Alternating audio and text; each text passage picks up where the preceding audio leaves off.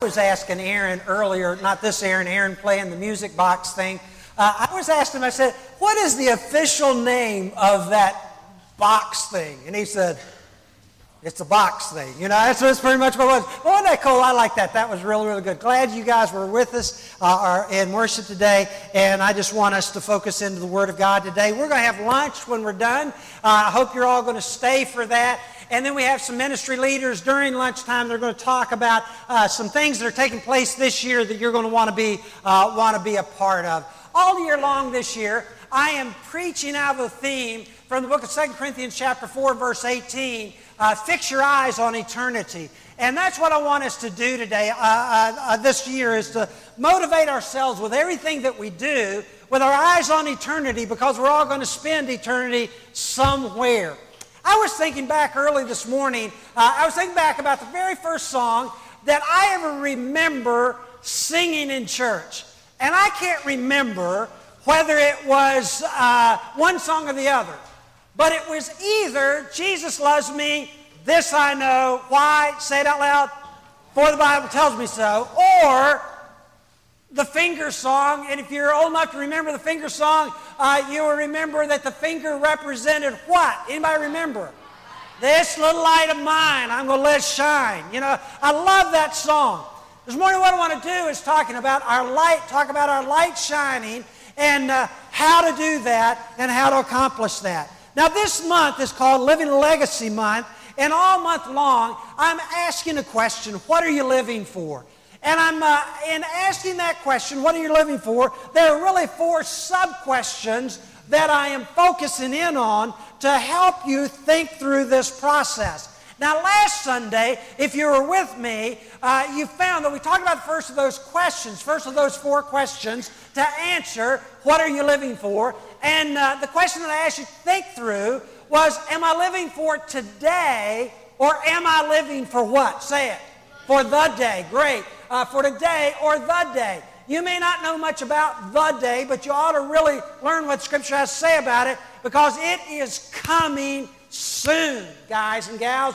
And we had better be ready. We better be looking forward to it. And we better be focused on that day because we're not focused on that day. Our today is all messed up. And that's what we talked about last week. Now, today, what I want to do is ask another question. And, it's uh, what are you living for? And the question is are you living for your own sin nature, or are you living for Jesus' nature to become real in your life?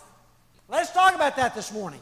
Are you living for your sin nature, or are you living for Jesus' nature to develop in your life? Now, I want everybody to grab your Bible, turn to me the book of second, uh, I'm sorry, the second chapter of uh, the letter of Philippians. I asked you to read through Philippians this last week. I hope a lot of you did that. It'll really help you understand where I'm going this morning. But in Philippians chapter 2, I want to read the first 16 verses because the Apostle Paul there talks about this question Are you living for your own personal selfish sin nature, or are you living for the nature of Christ to be developed within you? Let's read it together. Philippians chapter 2, verse 1. It says, If you have any encouragement from being united in Christ, if you have any comfort from his love, if you have any fellowship with the Spirit, if any tenderness and compassion, then make my joy complete by being like minded, having the same love, being one in the Spirit and purpose. Do nothing out of selfish ambition or vain conceit, but in humility consider others better than yourselves. Each of you should look not only to your own interests, but also to the interests of others. Your attitude should be the same as that of Christ Jesus, who, being in the very nature of God, did not consider equality with God something to be grasped, but made himself nothing, taking the very nature of a servant, being made in human likeness. And being found in human in appearance as a man, he humbled himself and became obedient to death, even death on a cross. Therefore, God exalted him to the highest place and gave him the name that is above every name. That at the name of Jesus, every knee should bow in heaven and on earth and under the earth, and every tongue confess that Jesus Christ is Lord to the glory of the Father. Therefore, my dear friends, as you have always obeyed, not only in my presence, but now much more in my absence, continue to work out your salvation with fear and with trembling. For it is God who works in you to will and to act according to his good purpose. Do everything without complaining or arguing, so that you may become blameless and pure, children of God without finding fault in a crooked and depraved generation, in which you shine like stars in the universe, this little light of mine, as you hold out the word of life in order that I may boast on the day of Christ that I did not run or labor for nothing. Now, this morning, as we look at this section of Scripture, there are really three things that I want to talk to you about. I want to talk to you first about God's purpose in your life. If you're here this morning and you're a Christian, you're a disciple of Jesus Christ, I want you to understand that God has a purpose in your life. Even next slide uh, God's purpose in your life. Now, verse 13, he says, actually, begin ending with verse 12, he says, continue to work out your salvation with fear and trembling. Verse 13, watch this. For God, who works in you to will and to act according to his good purpose. Now, I want to break down verse 13 for you. You got some notes you can take, uh, a note section you can take. I'm going to give you a few things about this section of Scripture. Number one, notice that he says that God is working in you. The phrase means he is active. It's an ongoing tense. God never gives up the work that he is doing in your life.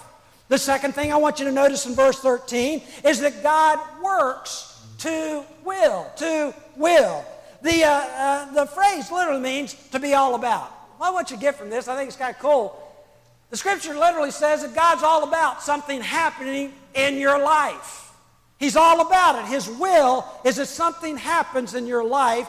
And the next phrase is to act. God works to will and to act. Now, I'll give you the Greek word. I don't give a lot of Greek words to you, but I give you the Greek word because immediately you'll be able to know uh, what the word is all about. The Greek word is the word energio. Energio. What English word do we get from that? Say it, huh? Energy. God expels energy in your soul, and He does it on an ongoing basis because He is working to will and to act. Now, He ends the verse by saying He's working in our lives to will and to act according to His good purpose. Don't miss this, or you'll miss the entire message today. He says there that God's good purpose, the word literally means His delight or His pleasure. Now, notice this and hang with me real closely here. The Apostle Paul, nor anywhere else in the Bible, does it ever say that God is working in your life for your purpose, or for your pleasure, or for your delight. Now, oftentimes that is the case, but folks, I want you to understand that that is never God's purpose for working in your life. Watch what it says. Go back verse 13.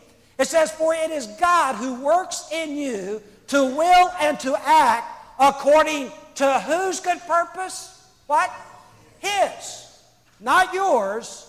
His good purpose in your life. Now, what I want you to understand that whenever we allow God's purpose to work in our lives, it brings God incredible pleasure.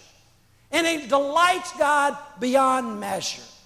So, what is God's purpose at work in your life? Remember, I said I want to spend all year uh, talking about fixing your eyes on eternity. And if you were here last week, you will remember that I said that uh, uh, we learned that God has placed eternity in the, in the human heart. Ecclesiastes 3.11. Why? It's because God is an eternal being. God never had a beginning. And God never has an ending. As a matter of fact, God always is. Do you remember the name that he gave to Moses at the burning bush? He said, I am. Not I was, not I will be, I am. God never changes. He is always the same. God is eternal.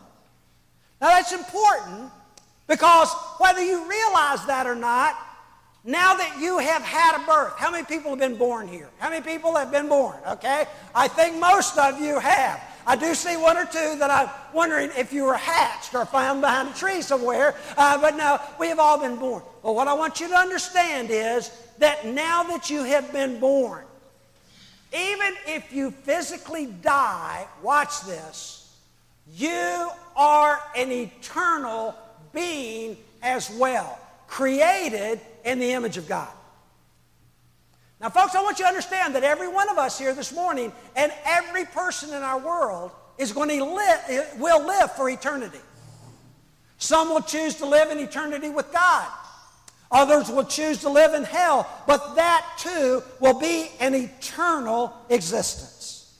Now, what are the biggest differences in heaven and hell? We'll talk about this this year, but I want to give you just two. I think the most significant differences between what it's going to be like to be in heaven and to be in hell. Number one, the biggest, number one biggest difference that I can see between heaven and hell is that God is going to be in heaven. Did you know that?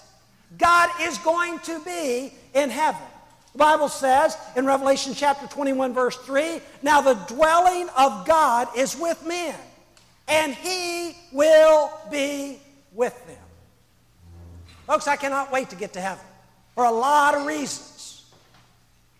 The greatest thing that I am challenged by is the opportunity to see the creator of the universe and to understand him in his magnificence and to see the glorious throne and those worshiping around the throne. Folks, I want you to understand God will not be in hell. You know who's going to be in hell? Satan will be in hell. The Bible says that in Revelation 20, verse 10, the devil was thrown into the lake of fire. I see that as the first biggest difference between heaven and hell. Number one, God's going to be in heaven. He's not going to be in hell. A second major difference between heaven and hell is that people in heaven are going to be just like Jesus. Do you realize that? Everybody in heaven is going to be just like Jesus. You read about Jesus, his compassion, his mercy, his love for people, his joy, his enthusiasm for living. Every single person is going to be like Jesus in heaven. How do you know that, Neil? Well, John says in 1 John chapter 3 and verse 2, what we will be like has not yet been made known to us. But we do know that when Jesus appears, we will be just like him. Number one, God's going to be in heaven. It's going to be a great place because of that. He will not be in hell. Second major difference is people in heaven will be just like Jesus. But, folks, can I tell you something? People in hell will not be like Jesus at all. You know what the Bible says and describes them? Revelation 21, verse 8 says, But the cowardly, the unbelieving, the vile, the murderers, the sexual immoral, those who practice magic arts, idolaters, all liars, will find their place in the lake of fire. That brings us back to God's purpose in your life. And if you're a disciple of Jesus Christ here this morning, I want you to understand that God has been working from the very day that you accepted Jesus as Savior of your life for the purpose of transforming you into the image of His Son. Now, I want you to hold your finger right here in Philippians. We're only going to turn to one book, uh, one other place this morning. And I want you to go back to the book of uh, Romans, the eighth chapter. And very quickly, I want you to notice a section of Scripture there. It's a powerful teaching. Romans chapter 8. Don't lose Philippians 2. We're going to come right back. Romans chapter 8, verse 28 and 29. Romans chapter 8, verse 28 and 29. Watch what it says. He says that we know that in all things God works for the good of those who love Him. I, have heard that verse butchered so many different ways.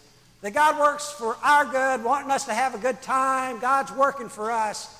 That's not what it says. It says, in all things, we know that God works for the good of those who love Him, who've been called according to His purpose. Watch why, verse 29. For those God foreknew, he also predestined, watch this, to be conformed into the likeness of his son. Now, folks, I want you to understand this.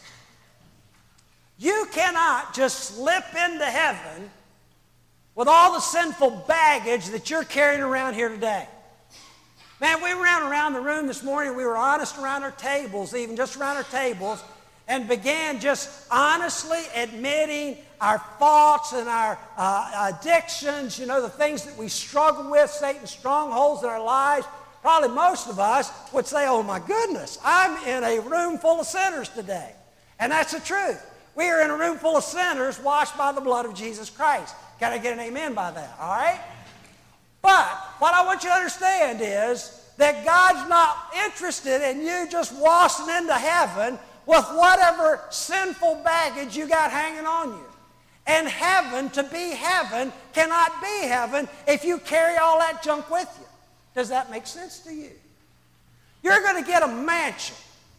Can you imagine having a mansion for eternity beside the world's biggest gossip? Can you imagine? And they just can't stop flapping their jaws for eternity. Man, about 10 minutes, you're going to say, Can I check out of here? No, your options aren't that great. You understand what I'm talking about. But what I want you to understand that all of those things will fit perfectly in hell. Jesus describes hell as a place of weeping and gnashing or gnarling of teeth. Man, I want you to understand hell is not going to be a place of a great big party for eternity. It's going to be people biting and tearing and ripping upon one another for eternity, Jesus says. But God doesn't want anybody to go there. Nobody. Especially you. Folks, I want you to understand none of that's going to be in, he- in, in heaven. Because heaven's going to be filled with place uh, with a group of people just like Jesus. So God works your entire life.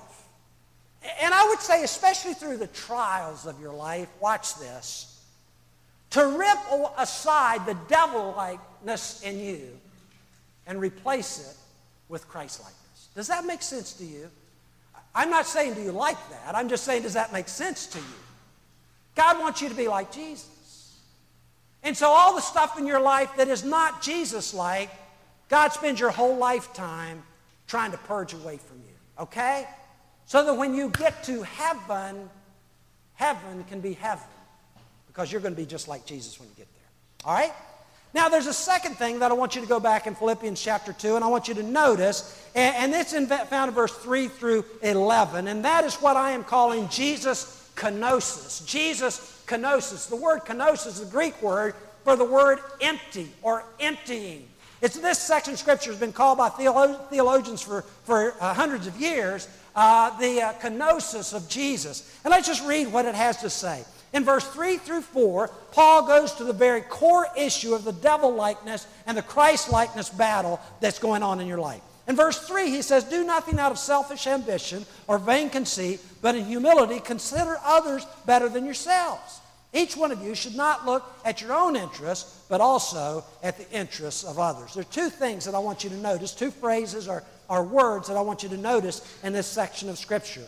Number one, in verse 3 and 4, he talks about selfish ambition.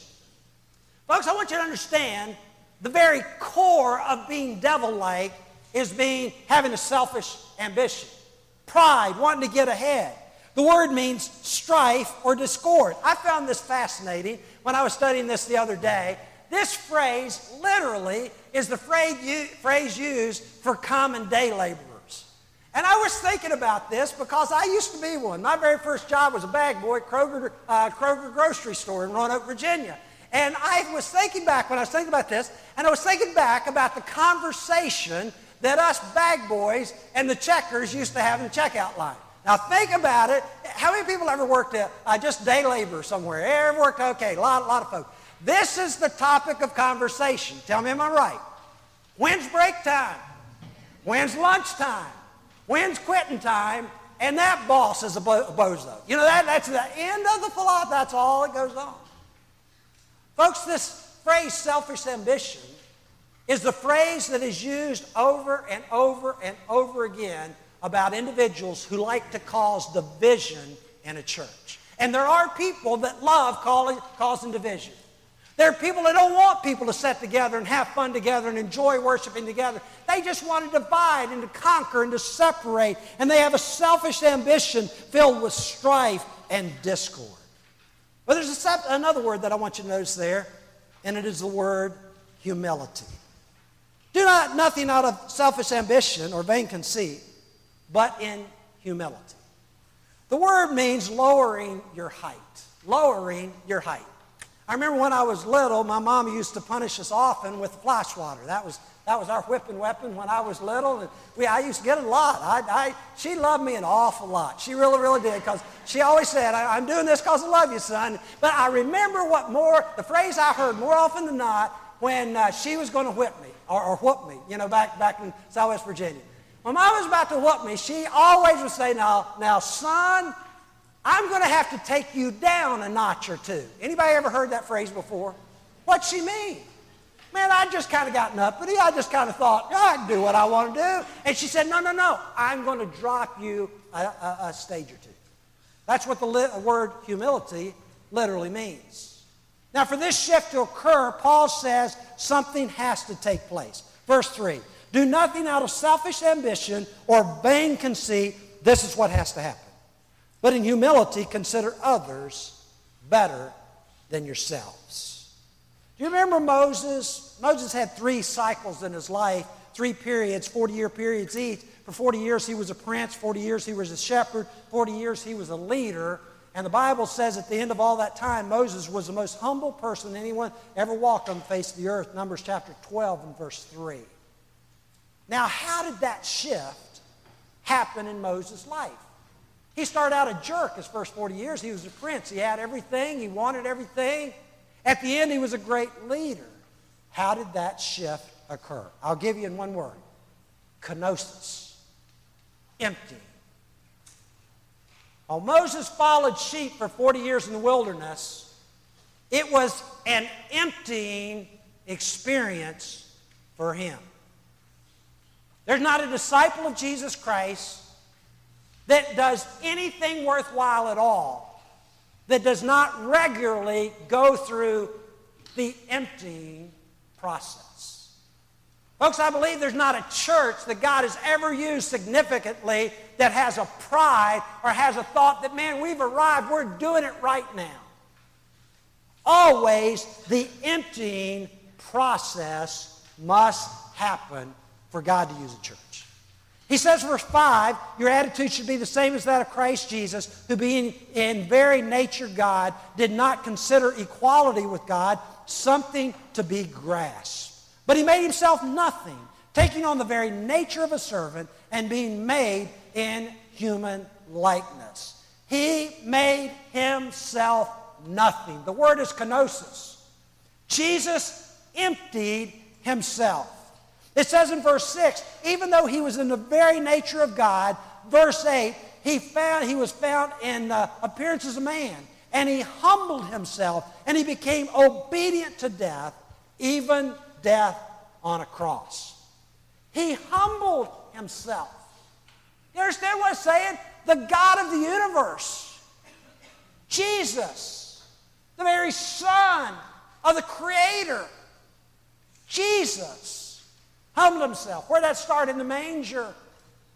Where'd that move? It moved every time he, he touched a leper and became ceremonially unclean. It was every time that he touched someone who uh, needed help. It was when Jesus washed the disciples' feet. Jesus humbled himself.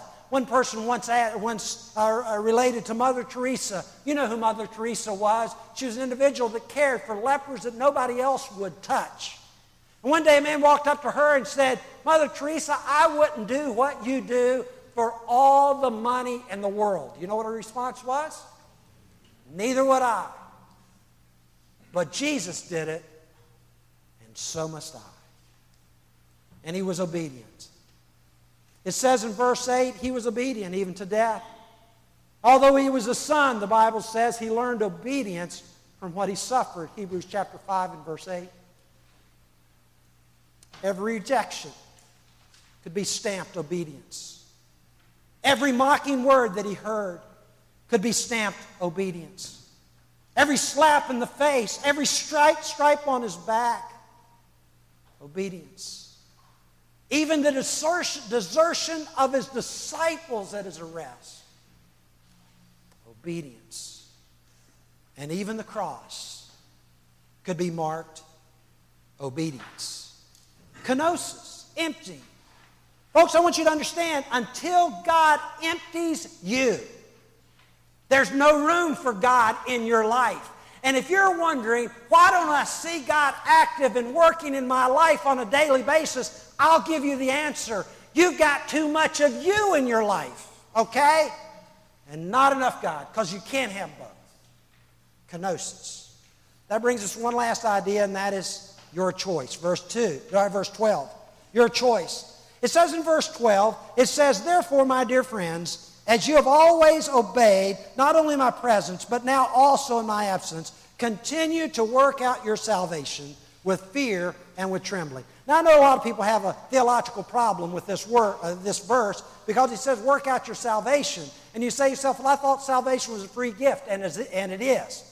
The word here in this section of, uh, of Scripture is a passive voice word. It's saying, allow God to work out His salvation in you. It's not you work it, you earn it, you get your way there so that when you get the pearly gates, you'd say, hey, I deserve to get in. No, it's a humbling saying, God, okay, you work out in my life the salvation that you have begun. Now, there are two requirements for this to happen. He says in verse 12, the first is fear. Continue to work out your salvation with, with fear. That's reverence of God's position. At the burning bush, Moses hid his face out of fear of God. The miraculous fish, Peter fell at the feet of Jesus and said, Go away from me, Lord, because I'm a sinful man. Proverbs chapter 1 and verse 7 says, The fear of the Lord is the beginning of all knowledge. So it always starts with fear. But the choice that we have moves forward to the idea of trembling. He says, Work out your salvation with fear and trembling. The word means respect for authority. Folks, I don't think it's by chance that in these last days we're living in a time where respect for authority is all but gone. I was talking with a veteran police officer friend of mine here in Chesterfield. Man, he's been a cop for uh, 25 years. He could have retired already, but he, he's still a cop. And we were uh, having coffee the other day, at, uh, a couple weeks ago at Starbucks, and, and uh, I, he's, a, he's a uh, detective now, so he doesn't wear the green, but he, all, he still wears his badge on his belt. And, and I pointed to his belt and the badge on his belt, and I said, and I won't tell you his name, George. I said, George, that badge, that shield, no longer commends the respect that it did 25 years ago when you became a cop. He says, You know, you're right. I used to be able to walk into a room in my uniform, and all of a sudden everybody just kind of went silent because of kind of fear and trembling. But no longer. How come teachers are bailing out of the education system by the boatload? The authority of teachers is no longer there, or respect for them. Folks, I want you to understand the proper, fearful respect for God, his position, his authority, is the catalyst for God's purpose occurring in his life. Well, I got to shut down here. We come to the so what phrase. Y'all are beginning to get accustomed to it. Next slide. This is where everybody says, What? So what? All right, we've heard all of this. So what are we going to do with this today? I want to give you the two most important things that you can do to allow God space to uh, bring about this transformation in your life. Now, notice the scripture I've talked to you this morning is not about you working to make yourself humble, you working to get rid of all this stuff in your life. It's an inside job. The Holy Spirit begins to go to work on you the moment you become a Christian to, uh, to purge these things out of your life. But there are two things that you must do to make them occur in your life, and I'll give them to you. Number one, pray. Number one, prayer. You remember when Jesus, we read it early, when Jesus was struggling in Gethsemane about giving up his will to God's will, what was Jesus doing? Huh? What? He was praying. He was praying. He wasn't debating with himself. He was praying. Folks, I want you to understand this is not going to happen in your life. Will not happen in your life without significant prayer in your life. Now, I don't know what your issue is. I, I don't know. But I want you to understand you're never going to overcome it just by trying harder. Okay? It's not like starting a diet on January 1. Okay? That's not what it's about. It's about God doing a work in you. And that's not going to happen without that spiritual support of prayer. Okay? Prayer empowered ministry. Second word is the word word. The Bible says, Jesus says, sanctify them by the truth. Your word is truth. John 17, 17. Now, I don't know what your habit of reading Scripture is. But I believe we are totally average here in this church. I don't believe we have spiritual giants here. I don't think we have spiritual weaklings. I just think we are just spiritually, we're just right where everybody else is. What I know, and this is a very, very recent survey, just came out, just came out last week. The survey was among church going, conservative, evangelical type Christians that go to church every week, just like you, okay? You know how often we crack this book? Only 19% of it, us open it every day. 26% of us will glance at it two to three times a week. And, folks, I'm telling you, Jesus said, You will not anyway be sanctified stripping away, purging away those things in your life without time in the Word. We've been talking for a couple years about uh, uh, divine mentor. I, I, don't know what your uh, reading habit is in the Word, but you ought to have. You've got to have it. I, have been focusing now on divine mentor. I use my own journal, not these, but uh, now for several years, and it's just changed the way I focus in the Word. Uh, I've got uh, a whole passel of these down front here, and I would love to give them to every one of you that would like to receive one of these, okay?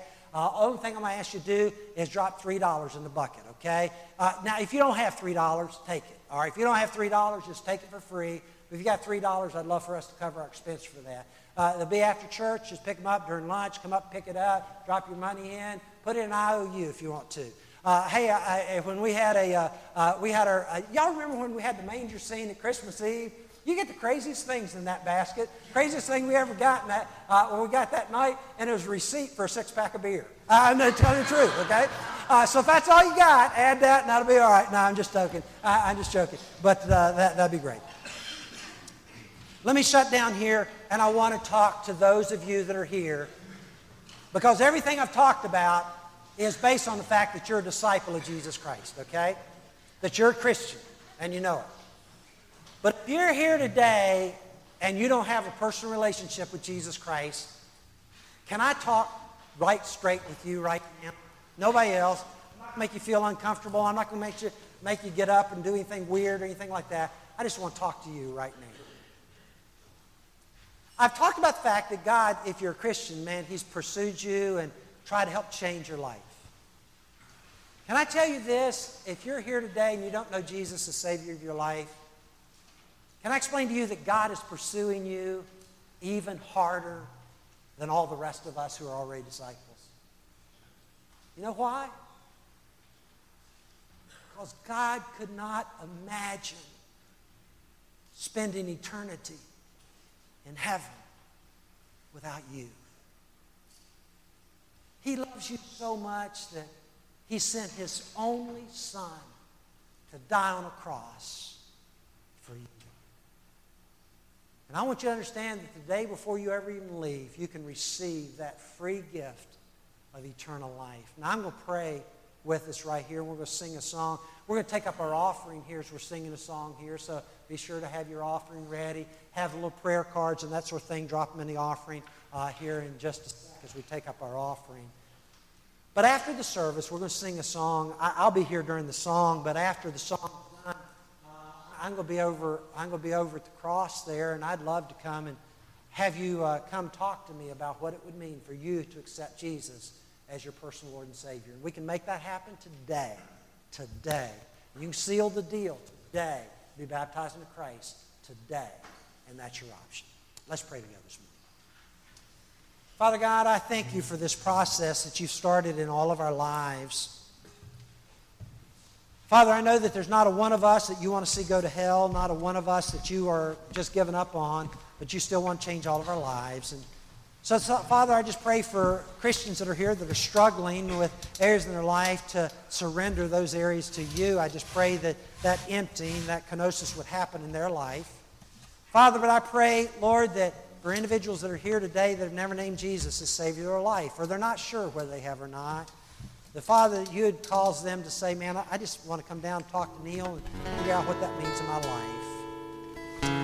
Father, it still comes back to that emptying, that kenosis of being on our knees saying, God, I don't have anything to give you that's worth very much in my life. Father, I pray that you would allow us as a church today to empty ourselves of all of ourselves so that we can be filled with your divine power. Father, that we could leave a legacy that this world would be so proud that we existed here at Chester Christian Church. That's our prayer. In Jesus' name we pray.